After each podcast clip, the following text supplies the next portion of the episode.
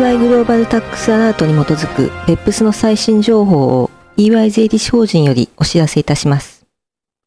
はじめに OECD の動向です。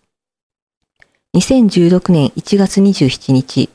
31カ国が国別報告書の自動交換のための権限ある当局による多国間合意に署名しました。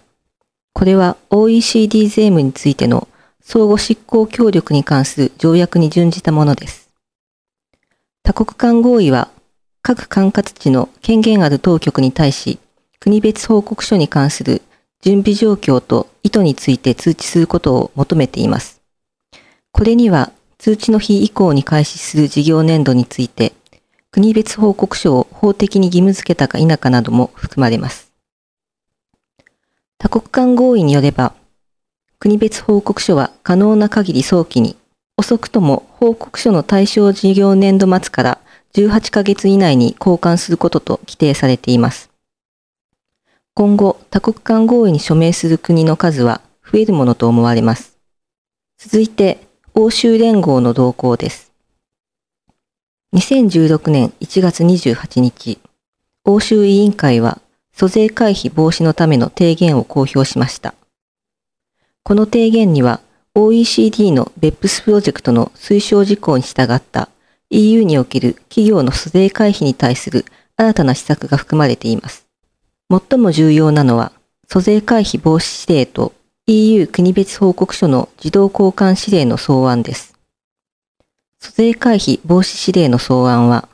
採択されれば EU の直接課税分野における協調が新たな段階に進展することになります。指令草案は BEPS の推奨事項のいくつかを導入するものですが、推奨事項以上のものもあります。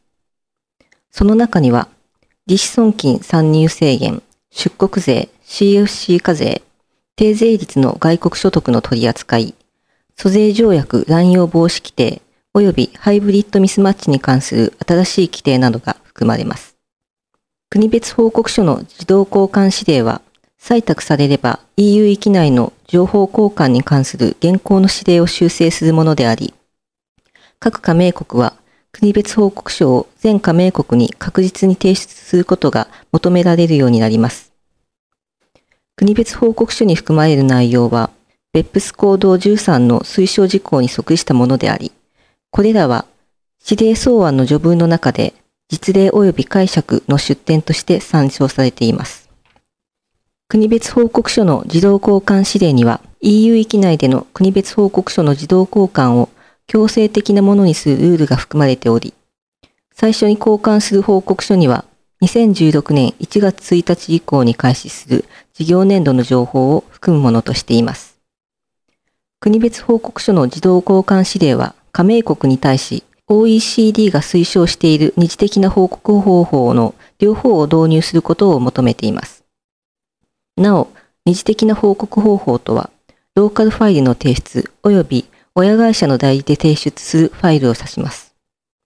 また、複数の加盟国に事業を展開する多国籍企業グループには、EU 域内すべての拠点の提出義務を果たすために、域内の拠点の一つを指定すればよいとする選択肢があります。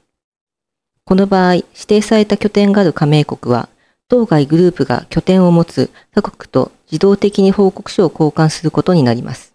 次のステップとして、指令草案はその採択の権限を有する欧州連合理事会で協議されます。採択にはすべての加盟国の同意が必要です。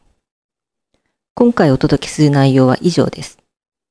別府スに関する最新情報は EY のウェブサイトをご参照ください。